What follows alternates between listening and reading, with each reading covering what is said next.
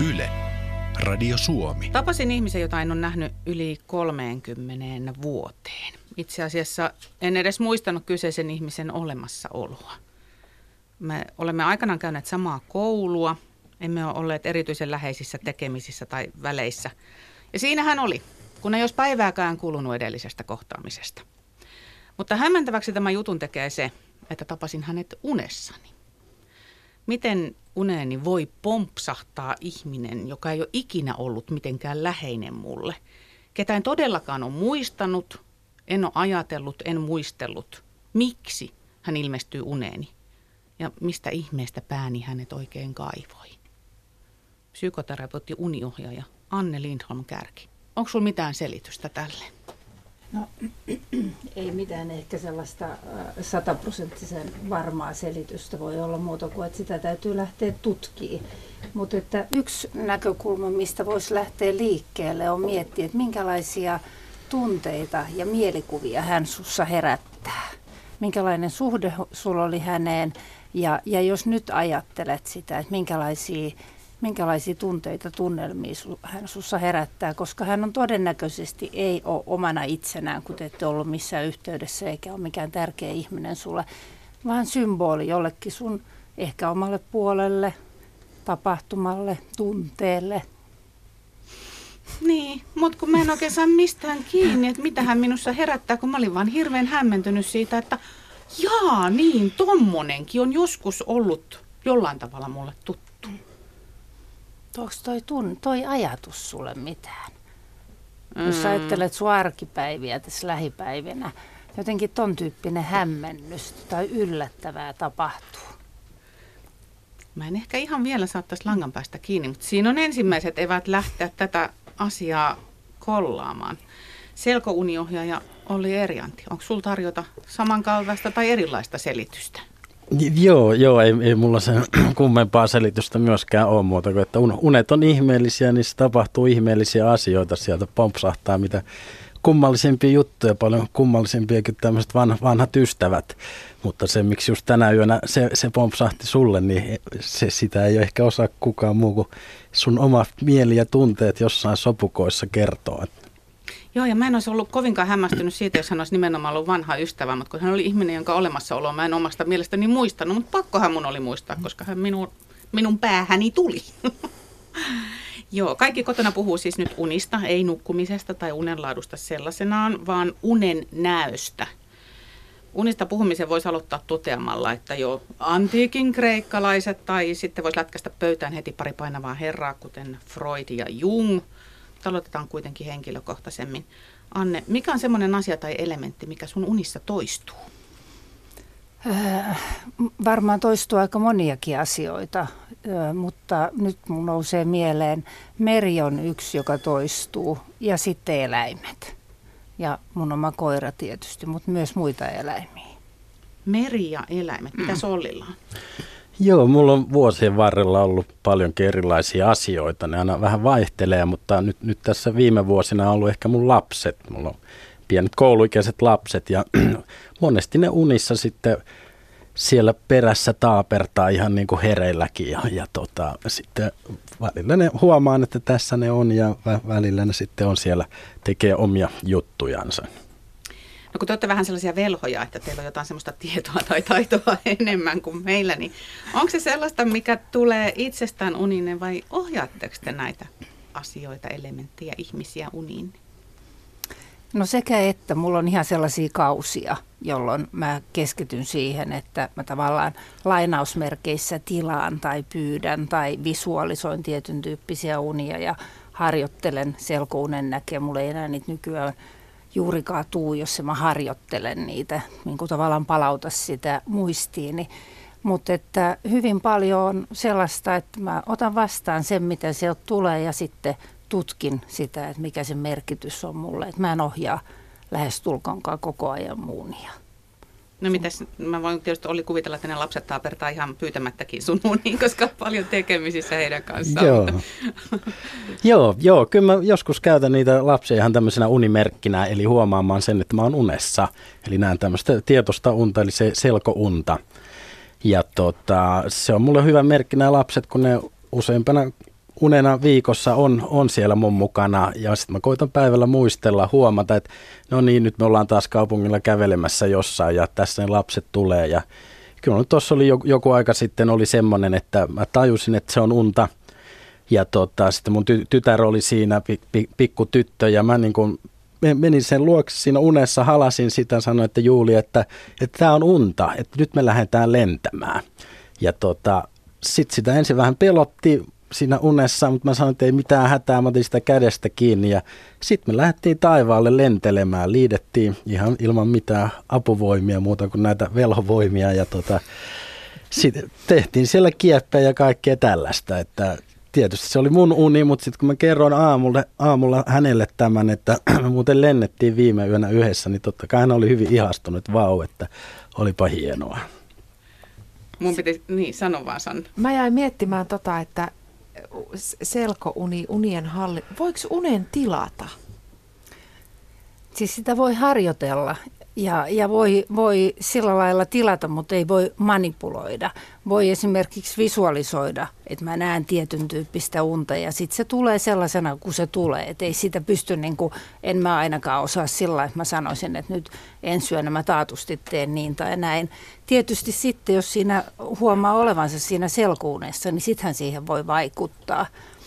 Mutta tuosta lentämisunesta mulle tuli mieleen juuri tämmöinen lentämisuni, jota mä tilasin harjoittelin illalla ajattelin, että kun mä menen nukkumaan, niin mä eläydyn siihen, että varmaan mä en syönä enää lentounta ja muista kauan siinä meni muutama yö. Ja sitten mä heräsin aamuyöstä aivan ihanaa uneen, jossa mä olin semmoisessa tanssitapahtumassa ja tanssin. Kirjoitin se vähän pettyneenä ylös, että ei vieläkään sitä lentounta. Ja oli jo menossa takaisin nukkua ja että mä tilaan sitä lentounta nyt uudestaan. Sitten mä apua pahvi. Että tämähän oli juuri se tunnetila, jota mä hain sen lentounen kautta. Ja itse asiassa sitten mä olin onnellisempi siihen, koska se oli lähempänä ihan sitä mun todellisuutta ja jotain semmoisia tiettyjä esteitä.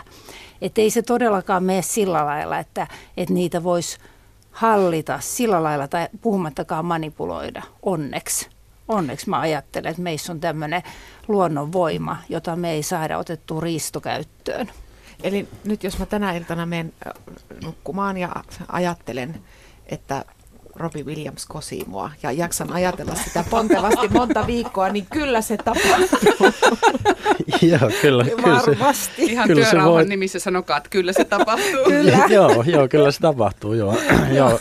Ja tota, mä itse kanssa näillä mun uni, unikursseilla, joilla mä pidän näitä selkouni kursseja, niin tota, puhun, puhun tämmöistä unien hautomisesta tai unien kutomisesta, joka just tehdään tälle, että nukkumaan mennessä – keskitytään siihen aiheeseen, koitetaan niin kuin mahdollisimman elävästi elää se tilanne, mikä haluaisi tapahtua. Ja joskus se onnistuu ja tietysti joskus ei. Ja sitten kannattaa olla tyytyväinen siihen, että jo, jo, vaikka ei se olekaan se Robin William vai kuka se oli, että jos, jos joku toinen tulee kosimaan, niin se on vähän niin kuin sinne päin, että aina ne unet ei ole ihan täsmälleen semmoisia kuin on mä tilauksessa. Voi, mä en voi valittaa sitten, mihin mä valitan unien kulutuslautakuntaan. Joo. Joo. Mä mietin, että tässä on vähän sama tekniikka kuin moni vanhempi tietämättään tekee lasten kanssa, kun lapset näkee paljon painajaisia ja sitten vanhemmat sanoo illalla, että, että jos se mörkö tulee, niin sitten ajattelee, että sanot sille, että tämä on vaan unta. Joo. Tätähän käytetään aika yleisesti. Kyllä, kyllä. Samasta hommasta on siis kyse suunnilleen. Joo. Joo. Joo, joo, kyllä mä opetin kanssa omalle tyttärelle, niin hän oli 5-6-vuotias, hän näki tämmöistä toistuvaa painajasuunta, jossa tiikeri tuli häntä häiritsemään ja tota, hän oli vähän peloissaan sitten jo, ettei hän uskaltanut nukkumaan ja, ja tota, monta yötä. Sitten mä yksi ilta mietin, että hetkinen, että mä nyt on, on, on selkounikouluttaja, eikä asialle jotain voidaan tehdä. Suutari, lapsen ja muut, muut miten nämä menee. Mutta sitten me alettiin käymään sitä läpi ja sitä unta ja sitten niin kuin kerron omista painajaisista pienenä, mitä mä oon nähnyt ja aikuisenakin ja sitten mitä mä oon tehnyt. Ja hän siitä jo silmin nähden helpottu että tota, okei, että et, et, ehkä tämä ei ole niin kauhea juttu, kun isäkin on tämmöistä selvinnyt. Ja sitten me alettiin harjoittelemaan sitä, että mitä hän tekee, kun se tiikeri tulee. Että sano sille, että että tämä on mun uni, ei saa häiritä. Ja hän sitten pienellä tytön äänellä piipitti, että tämä on mun uni, ei saa häiritä. Ja sitten sit me harjoiteltiin sanoa, sano nyt vähän lujempaa, oikein huudat vahvalla äänellä. Ja sitten se alkoi pikkuhiljaa sujumaan ja s- sitten, että mit, mitä hän sitten voi tehdä, että pyydä sinne apuun joku voimakas hahmo ja hän, hän pyysi tämmöisen Totoro piirrosanimaatiokissan ja, tota, ja mä olin sitten tosi yllättynyt seuraavana aamuna, kun mulle se riitti siinä vaiheessa, että hän menee tyytyväisenä nukkumaan, mutta hän tuli seuraavana aamuna kertomaan, että isä, että se tiikeri tuli ja hän, hän sanoi sille, että ei saa häiritä. Ja sitten tota, se muuttui pieneksi kissan pennuksi ja sitten tuli Totoro ja he lähti yhdessä lentämään taivaalle. Mä olin, että miksei, miksei kukaan mulle kertonut kuusivuotiaana, Niin, että- että mä opin vasta Näin. myöhemmin näin, että Näin ei tarvi olla omien painajaistensa uhrina. Mm. Joo, mä ajattelin, että tämä päättyy niin, että sen jälkeen tyttö nukkui hyvin, mutta koko muu perhe valvoi, kun sitä huutoa kuului riittävän monta kertaa, että älä tuu häiritsemään. Mutta ihan kaikkihan ei siis unessa ole mahdollista. Puhutaan siis valveminasta ja uniminasta ja, ja mulla ainakin monta kertaa käy niin, että mä saatan tietää, että mä oon unes, mutta en mä silti kuitenkaan voi vaikuttaa sen unen kulkuun, vaikka mä ehkä haluaisin. Se uni saattaa olla muuttumassa jotenkin vähän ikäväksi tai ahdistavaksi ja mä tiedän, että nyt, nyt mä tarvitsin jotain, mutta ei se sitten ihan onnistukaan niin. Miksei? Enkö mä harjoitellut riittävästi vuorosormoja Joo, sä, sä et ole varmaan harjoitellut tiikerien kohtaamista tarpeeksi, mutta tota, se, on, se on taito. Se on kyllä semmoinen taito, mitä voi oppia ja, ja sitten ihan sitä unien, unien ohjailuakin. Että niin kuin Annekin sanoi, en mä usko, että ihan täydellisesti mitään unta pystyy ohjaamaan, koska meidän mielikuvitus kuitenkin tuottaa niitä ku, kuvia, maisemia, hahmoja sinne. Mutta se on kuitenkin semmoinen taito, mitä voi harjoitella. Ja se tapahtuu ihan, ihan niin kuin tämmöisenä mielikuvaharjoitteluna, mitä urheilijat ja muut taiteilijat tai näyttelijätkin varmaan tekee, että, että sitä niin kuin harjoitellaan sitä tilannetta mielessä hereillä, valveilla ja tietysti sitten unessa. Ja se on sellainen taito, mikä sitten pikkuhiljaa kehittyy. Et siinä auttaa, jos on, pystyy jollakin aistilla luomaan hyvin voimakkaita mielteitä tai mielikuvia. Jos on visuaalinen ihminen, se on tietysti näköaisti, mutta ne voi olla myös tuntoaistimuksia, tuntee tai kuulo, kuulon kautta. Ja oikeastaan se salaisuus on siinä, että pitää ikään kuin luoda niin voimakas mielikuva tai joku aistikuva, että se ikään kuin tapahtuu jo. Eli niin, niin, niin voimakas tilanne siitä, että ikään kuin se alkaisi tapahtua. Ja silloin se uni lähtee sitä seuraamaan. Ei aina, mutta joskus lähtee. Yle, Radio Suomi. Kaikki kotona on tänään unien valtakunnassa. Yritämme päästä vähän jyvälle siitä, että miten me, kauhealta mitä se kuulostaa heti sanoakin, että miten me hyötyisimme jotenkin unista. Mutta kun joku viestihän niillä on, mä mietin sitä, että mm, kun tiede on edennyt näin pitkälle ja ihmisten aivoistakin tiedetään jo vaikka mitä, niin miten unen näkö on pysynyt näin pitkään vielä tämmöisenä mysteerinä? Studiossa emme tätä keskenään arvo, vaan mukana on psykoterapeutti uniohjaaja Anne Lindholm Kärki ja selkouniohjaaja Olli Erianti. Miksi? Mikä tässä hommassa on, että me ei ole päästy vielä jyvälle, miten tämä tekniikka toimii? Hirveän hyvä kysymys, eikö? Mm, kyllä, joo, mä oon sitä pohtinut aina Joo. itse välillä kanssa, että uni, un, unet on aina ollut vähän semmoinen jonkunlainen mysteeri, mysteeri on niin kuin raamatun ajoilta, raamatussa on paljon unia, niitä on niin kuin ihmetelty, mitä, mitä ne kertoo. Ne on niin toisaalta kiehtovia, toisaalta kummallisia ja kaikki ihmiset näkee unia joka yö. Kaikki ei niitä sitten muista, mutta monet muistaa. Ja, ja tota, toisaalta sitten ehkä tieteen kannalta niitä on vähän vaikea tutkia, koska ei ole unikameraa vielä ke- keksitty ainakaan kauhean toimivaa. Että. Niin. Mm, Mutta se, se, sen verran vielä tuosta, kun sä sanoit aivotutkimuksesta ja näin, niin se nyt sentäs tiedetään, että se varsinainen unennäkövaihe, eli se niin sanottu REM-univaihe, niin se on hyvin sa- samankaltainen aivotoiminnan kannalta kuin luova flow-vaihe. Että me ollaan oikeasti luovia sen unennäkövaiheen aikana. Että se nyt tiedetään tänä päivänä. Kokemuksellisestihan se on tiedetty ties kuinka kauan. Joo, ja toki sitten tiedetään nämä, nämä fysiologiset muut vaikutukset, mitä, mitä tapahtuu ihmiselle, jos häneltä riistetään uni, joko syvä uni Joo. tai sitten tämä vilkeunivaihe, miten se vaikuttaa ihmisen vastustuskyky oppimiseen ja kaikkea tällaiseen. Mutta se, se, se, miksi niin kun ihminen näkee unia ylipäätänsä, niin se on vielä jonkun asteinen mysteeri. Mm. Mä jäin miettimään, viime viikolla puhuttiin tässä samaisessa ohjelmassa inspiraatiosta ja tietysti siinä samalla luovuudesta ja luovuuden lähdettähän tässäkin sitten vähän e- e- etsitään, mutta, mutta onko tässä loppujen lopuksi niin, että mehän olemme jo löytäneet sen? Eli unen. Sieltäkö se kaikki kumpuaa? Sekö se meidän luovuuden lähde on, jota me epätoivoisesti yritämme keksiä? No kyllä se ainakin, ainakin hirveän tärkeä sellainen on. Mä ajattelen noita, me pidetään tämmöisiä kirjoittajakursseja, jossa lähdetään esimerkiksi kirjoittaa unien pohjalta, niin se on aika hienoa, miten ihmiset innostuu siitä, kun se, se yllyke tai se idea tulee sieltä unesta ja miten se vapauttaa luovuutta. Miten on tavallaan, kun lähtee unesta liikkeelle, niin aina on materiaali. Niin, tosiaan. Mm. Ei tule sitä valkoisen paperin kammua, ei. kun aina on matskua heitä, jos Joo. vaan muistaa. Niin, jos vaan muistaa niitä. Joo. Joo. Tota, mm, miksi ne on sitten niin kauhean vaikeaselkoisia ne meidän unet? No varmaan yksin on, että ne, ne puhuu symbolikielellä ja me ei enää oikein, me nykyään ihmiset ei oikein ymmärretä sitä. Meillä ei ole yhteyttä siihen symbolikieleen. Miksi sä sanot nykyään? Onko joskus ennen ymmärretty? No mä ehkä elättelen toivoa, että on. Ja, ja mä kuvittelen, että ihmisillä on ollut enemmän yhteys siihen symbolimaailmaan, että me ollaan ehkä vieraannuttu siitä. Erik Fromm sanoi, nyt jo edesmennyt psykoanalyytikko sanoi ihanasti, että ainut vieraskieli, joka jokaisen tuli oppia, on symbolikieli. Eli me ei osata tavallaan lukea sitä. Ja sitten toinen varmaan, on niitä varmaan muitakin tekijöitä, mutta yksi tärkeä tekijä on se, että siellä unessa on niin monta tasoa että niitä on vaikea tavoittaa. Mutta teistähän kumpikaan ei esimerkiksi tulkitse unia tai, tai tulkitse muiden unia siihen tyyliin, että käärmee unessa tarkoittaa seksuaalisuutta tai raha unessa merkitsee arvokkaita asioita. Miksei? Miksette? No kyllä mulla ainakin lähtee se ihan, ihan puhtaasti siitä, että, että mä ajattelen, että se uni on hirvittävän henkilökohtainen. Ne, miten symbolit muodostuu, on hirveän henkilökohtaisia.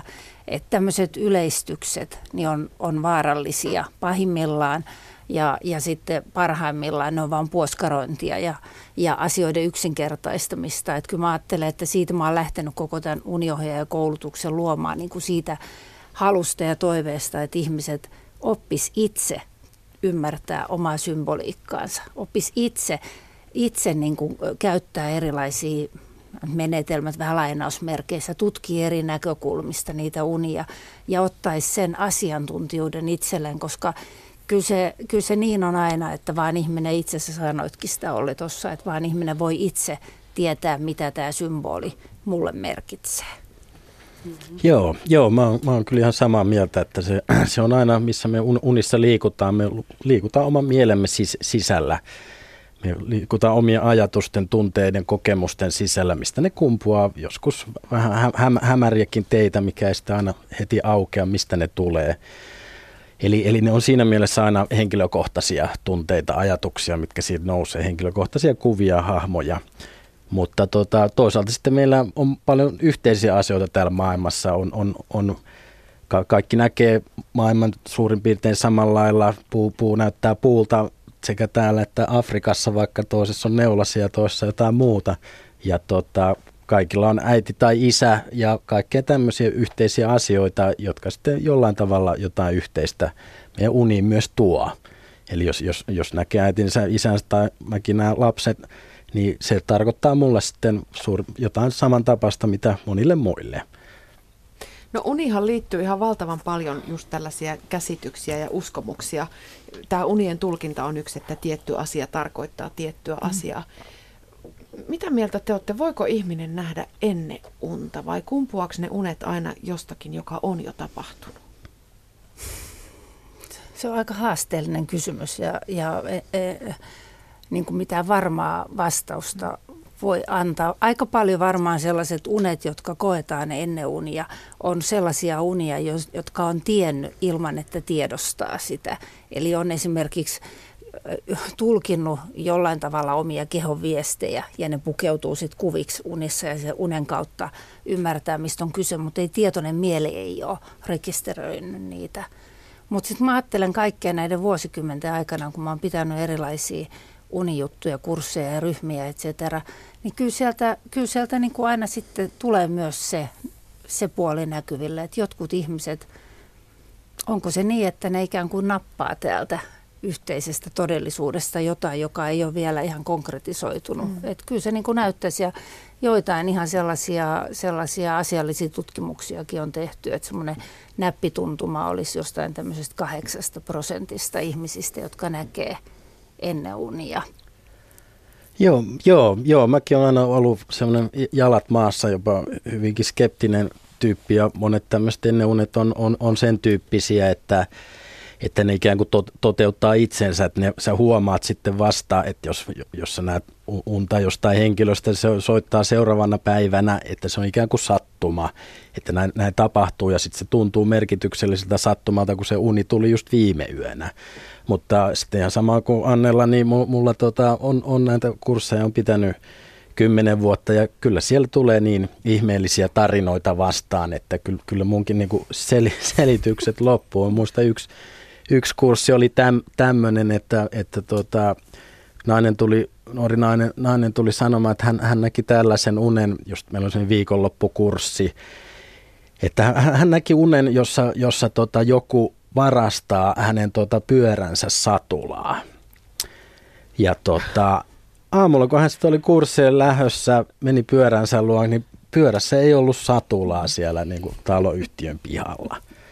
Että mis, mistä tämä sitten tulee, että kuuliko hän jotain rapinaa jostain niin kuin kerrostalos kaukana, ei varmaan kuulu, että, että Unissa mistä... käveli on käynyt katsomassa ikkunasta. Vienyt itse sen niin. satulaa. niin, se on, nämä, nämä sitten jää aina ihmisten tarinoiden varaan, mutta ei, ei kyllä muukin niin kuin tulee sellaisia unia vas, vastaan monesti jostain onnettomuuksista ja tällaisista, mm. että, että tota, ei, ei, kyllä mulla kaikki selitykset loppuu ja mä sitä aina, aina sanon kanssa kurssilaisille, että no, että antakaa sen olla semmoinen, mikä, mitä se teille on, että mä, mä en nyt osaa tähän sanoa juuta eikä jaata. Toisaalta mietin, niin. niin, mulla itsellä sitten ei ole ollut mitään tämmöisiä vahvoja niin ennen unia, että mä en siihen niin kuin osaa sitten – omakohtaisesti niin kuin suhtautua ja reagoida, että mitä mä tekisin. Joo, kun mä, mulla jäi tota Annen yhdestä kirjasta, taitaa olla Jungin ajatus, että kaikki unessa on itseäsi. Niin, ja tuossa jo vähän puhuttiinkin siitä, että kaikki niin kuin kumpuaa tältä omasta, niin näähän nyt nämä ennen unet ja sitten toisaalta mä edelleen tuohon mun alun kertomuksenkin viittaan, että onko se niin vai voiko se olla niin, että me jostain sitten muualtakin saadaan jotain vinkkiä ryhmätajunta, sitähän puhutaan paljon tällä hetkellä. Huha, hei, kauas mennään ja takaisin niin tullaan. tuota, jos, jos unessa löytää eh, itsestään jonkun tämmöisen, no sanotaan nyt vaikka jonkun tämmöisen luovan uuden hienon piirteen tai uuden puolen itsestään, unissahan voi tapahtua ihan mitä vaan. Niin miten se sitten saisi siirrettyä tähän valveelämään? Että se nyt mene niin sanotusti hukkaan. Se onkin taitolaji. Mm. Se on, ihmiset aina ajattelee, että kun saa ison oivalluksen unesta tai löytää jonkun uuden, hienon, ihanan, itselleen tärkeän puolen, että nyt se on siinä, taivaat aukeni. Mutta sitten alkaa se joskus pitkä ja tuskanenkin taivaalla siihen, että si, siinä niin kuin, että tavallaan istuttaa sen itsensä. Alkaa uskoa siihen, ottaa sen tosissaan ja alkaa tehdä ratkaisuja siitä uudesta tiedosta käsin. Ja se ei ole aina helppoa. Meidän on joskus hirvittävän vaikea hyväksyä ja uskaltaa nähdä omia lahjakkuuksia ja voimavaroja. Tämä oli mulle ihan silloin, kun mä yli 30 vuotta sitten aloin äh, niin kuin työskennellä ihmisten kanssa ja, ja kuuntelee unia, niin tämä oli mulle semmoinen niin kuin mieletön oivallus, että hei, täällä on paljon, paljon, paljon muuta kuin vaan niitä torjuttuja tunteita ja pelkoja ja ahdistuksia. Että täällä on hirveän paljon voimavaroja. Joo, joo kyllä, kyllä mulle kanssa niin tota unet, unet, unet voi olla tosi, tosi voimakkaita ja tämmöisiä avaavia, että tota, itse näen joskus silloin tällöin tämmöisiä niin musiikkiunia, no tosi harvoin ehkä kerran viidessä vuodessa, mutta sattumoisin just tuossa vi, viikko sitten suurin piirtein näin tämmöisen unen, missä mä olin ikään kuin jossain loma, loma hotellissa tai tällaisessa ja siinä on siinä aulabaari, missä sitten istahdin ja sitten huomasin, että sellainen bändi, bändi niin kuin istuu myös neljä jäsentä, jossa y- yksi oli tota, Anssi Kela ja toinen J. Karjalainen pari muuta, joiden musiikki mä en ole niin kuin kuunnellut aktiivisesti, jos joskus radiosta on tullut, mutta en, en ole niin kuin parin kolmeen vuoteen, että oli tämä, että mistä tämä nousi ja sinne alkoi soittaa semmoista, ensin se alkoi siinä palladina tosi kauniina ja sitten y- yhtäkkiä karjalainen alkoi soittaa semmoista valtavalla tempolla semmoista banjo, banjo-komppia siihen päälle, joka oli tosi mukaansa tempaava kanssa. Sitten mä kuuntelin siinä unessa sitä, että tämähän on makeeta. Sitten mä heräsin siinä jossain vaiheessa, muistin vielä sen biisin. Ja tota, ihmettelin sit sitä, koska ne kaikki sitä niin kuin säästi ja laulo siinä, että mistä tämä tulee, mistä tämä valtava luovuus tulee, kun en mä ole mikään muusikko. Ehkä kuuntelen musiikkia, mutta en, en, en mikään tänne luova muusikko. Että jos mä olisin osannut siinä sen niin nuotit tai näin, niin sitten olisi voinut tulla joku uusi hitti No niin, biisi taas. Että. Ollin ja poikien joululevyä odotellessa. Yle. Radio Suomi. Kaikki kotona sanoo, että anna unen viedä. Unista puhumme tänään ja studiossa psykoterapeutti, uniohjaaja, kouluttaja Anne Lindholm Kärki ja selkouniohjaaja Olli Erjanti. Sanna, se tuossa meni tunnustamaan, että harrastaa Murhan. Niin, tappamista harrastaa hän unissaan. Siis mä oon toistuvasti nähnyt, en nyt, en nyt usein, mutta siis aina säännöllisiin väliajoin näen unen. Öö, mä havahdun siinä unessa siihen, että hyvänen aika, että mähän tapoin sen tyypin. Koskaan en tiedä, että kuka se, se ei ole kukaan tietty henkilö, vaan mä tiedän siinä unessa, että mä olen tappanut jonkun ja kohta mä jään siitä kiinni ja tulee kamala paniikki ja ahdistus ensinnäkin, että miten mä oon voinut mennä tekemään sellaista. Kohta mä jään kiinni, mä joudun vankilaan, mun koko elämä on pilalla. Mä en ikinä jää kiinni, mutta se tunne, se tieto siitä, että kohta mä jään siitä hirveästä rikoksesta kiinni, niin se on niin kuin se päällimmäinen, mikä mieleen jää. Ka- kadunko mä jotain tekemiäni syntejä? Mykistynyt studioyleisö. Ei mua tarvitse pelätä, mä oon ihan kiltti ihminen. Joo, sitä, sitähän ei todella tarvitse pelätä. Eli, eli sehän on symbolista. Mm. Ja, ja, ja sitä voi miettiä, että jos on, oliko se niin, että sä et tiedä koskaan kuka se on? Ei, mä, se ei ole mitään- kukaan tietty henkilö. Joo. Ei, ei, ei Joo. ikinä ei ole sen Joo. kuolleen ihmisen niin kuin henkilöllisyys paljastunut. Mä yleensä aina ajattelen, että kannattaa lähteä niin kuin kahdesta asiasta liikkeelle, kun lähtee tutkimaan unta. Äh, Lähtee siitä, että mikä on unen tunnetila ja mihin tunteeseen mä herään. Mm. Ja kun tuossa oli, mä ymmärsin, että jo unen aikana se syyllisyys ja paljastumisen pelko, niin mä lähtisin ehkä ensiksi tutkia sitä, että liittyykö se jollain tavalla syyllisyyteen, joka ei todellakaan tarvi olla niin raflaava kuin se on unessa, koska uni on, puhuu symbolikielen, se tiivistää, kiteyttää, sitten toisaalta siellä on hirveän monta tasoa ja se myös liiottelee, että se ei tarvi olla niin ollenkaan niin rajua mm. se, se tunne tai tunnekokemus, mikä siinä unessa on, niin todellisuudessa tai arkitodellisuudessa. Voiko olla niinkin yksinkertaisesta asiasta kyse, että jos mä oon vaikka potenut syyllisyyttä siitä, että mulla on esimerkiksi ollut töissä joku iso projekti, joka on vienyt mun ajatukset niin kuin ihan täysin, ja mä oon esimerkiksi kotona ollut vähän poissa oleva. Joo. Voi ihan hyvin olla. Mm.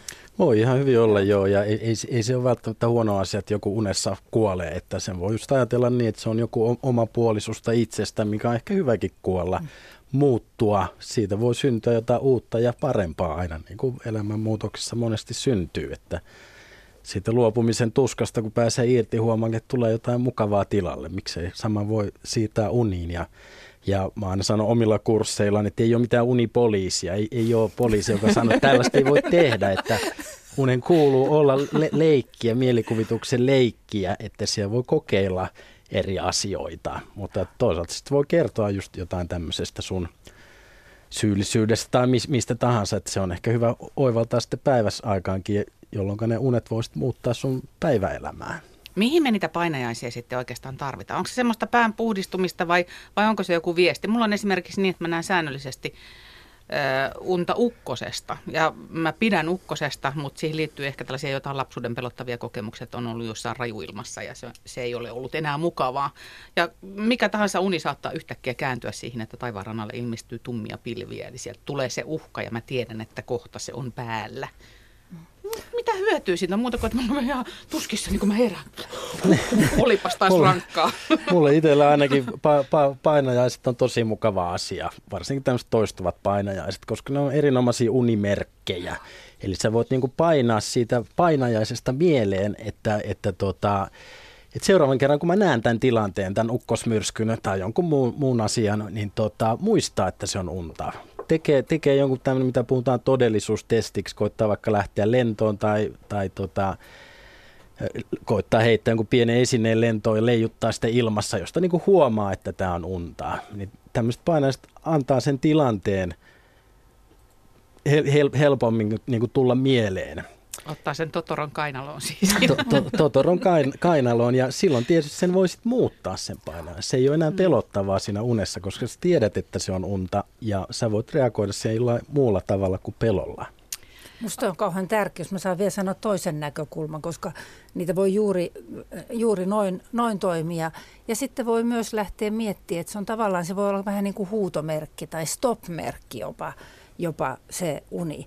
Eli lähtee tutkimaan, että mistä se mua varoittaa. Mikä on se, mikä herättää mulla tänne, että nyt on niin kuin uhkaavat pilvet taivaalla. Hmm. Ja useimmat ihmiset, melkein järjestään kaikki, jotka on ymmärtänyt sen paineisuuden symboliikan, niin sanoo, että sen tyyppiset unet jää sitten pois.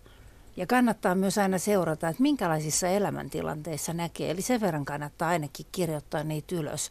Että semmoisia tärkeitä unia. Että mitä mun päiväelämässä on tapahtunut. Niin siitä saa jo heti vinkkiä, koska ei ne tuu tyhjästä. Kyllä niillä on joku merkitys. mitä tämä kertoo meidän niin. työyhteisöstä? Sanna murhaa ihmisiä ja minä näen ukkosesta unia. Mutta hei, tämä on sellainen asia, mitä mä oon monta vuotta miettinyt, että unipäiväkirja ehdottomasti. Mm siinä olisi meille Paula uuden vuoden lupaus. Joo.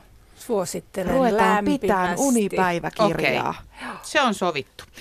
Nyt täytyy tässä vaiheessa sanoa, että kiitos Anne ja Olli. Olipa mielenkiintoista ja paljon jäi kysymättä, mutta jatketaan joskus toiste. Kiitos. Kiitos.